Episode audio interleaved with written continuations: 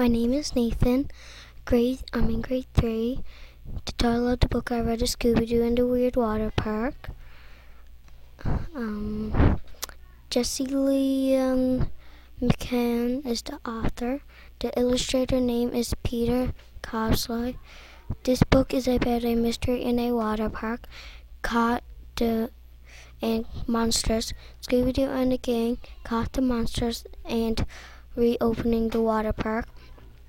I think this book is a read stop and read. The reason I feel this way is because I like the book because it has it was is funny and cool and colorful and nice. Also, I like the book because it had has monsters and water slide, a water park and water and had dogs. It had a octopus.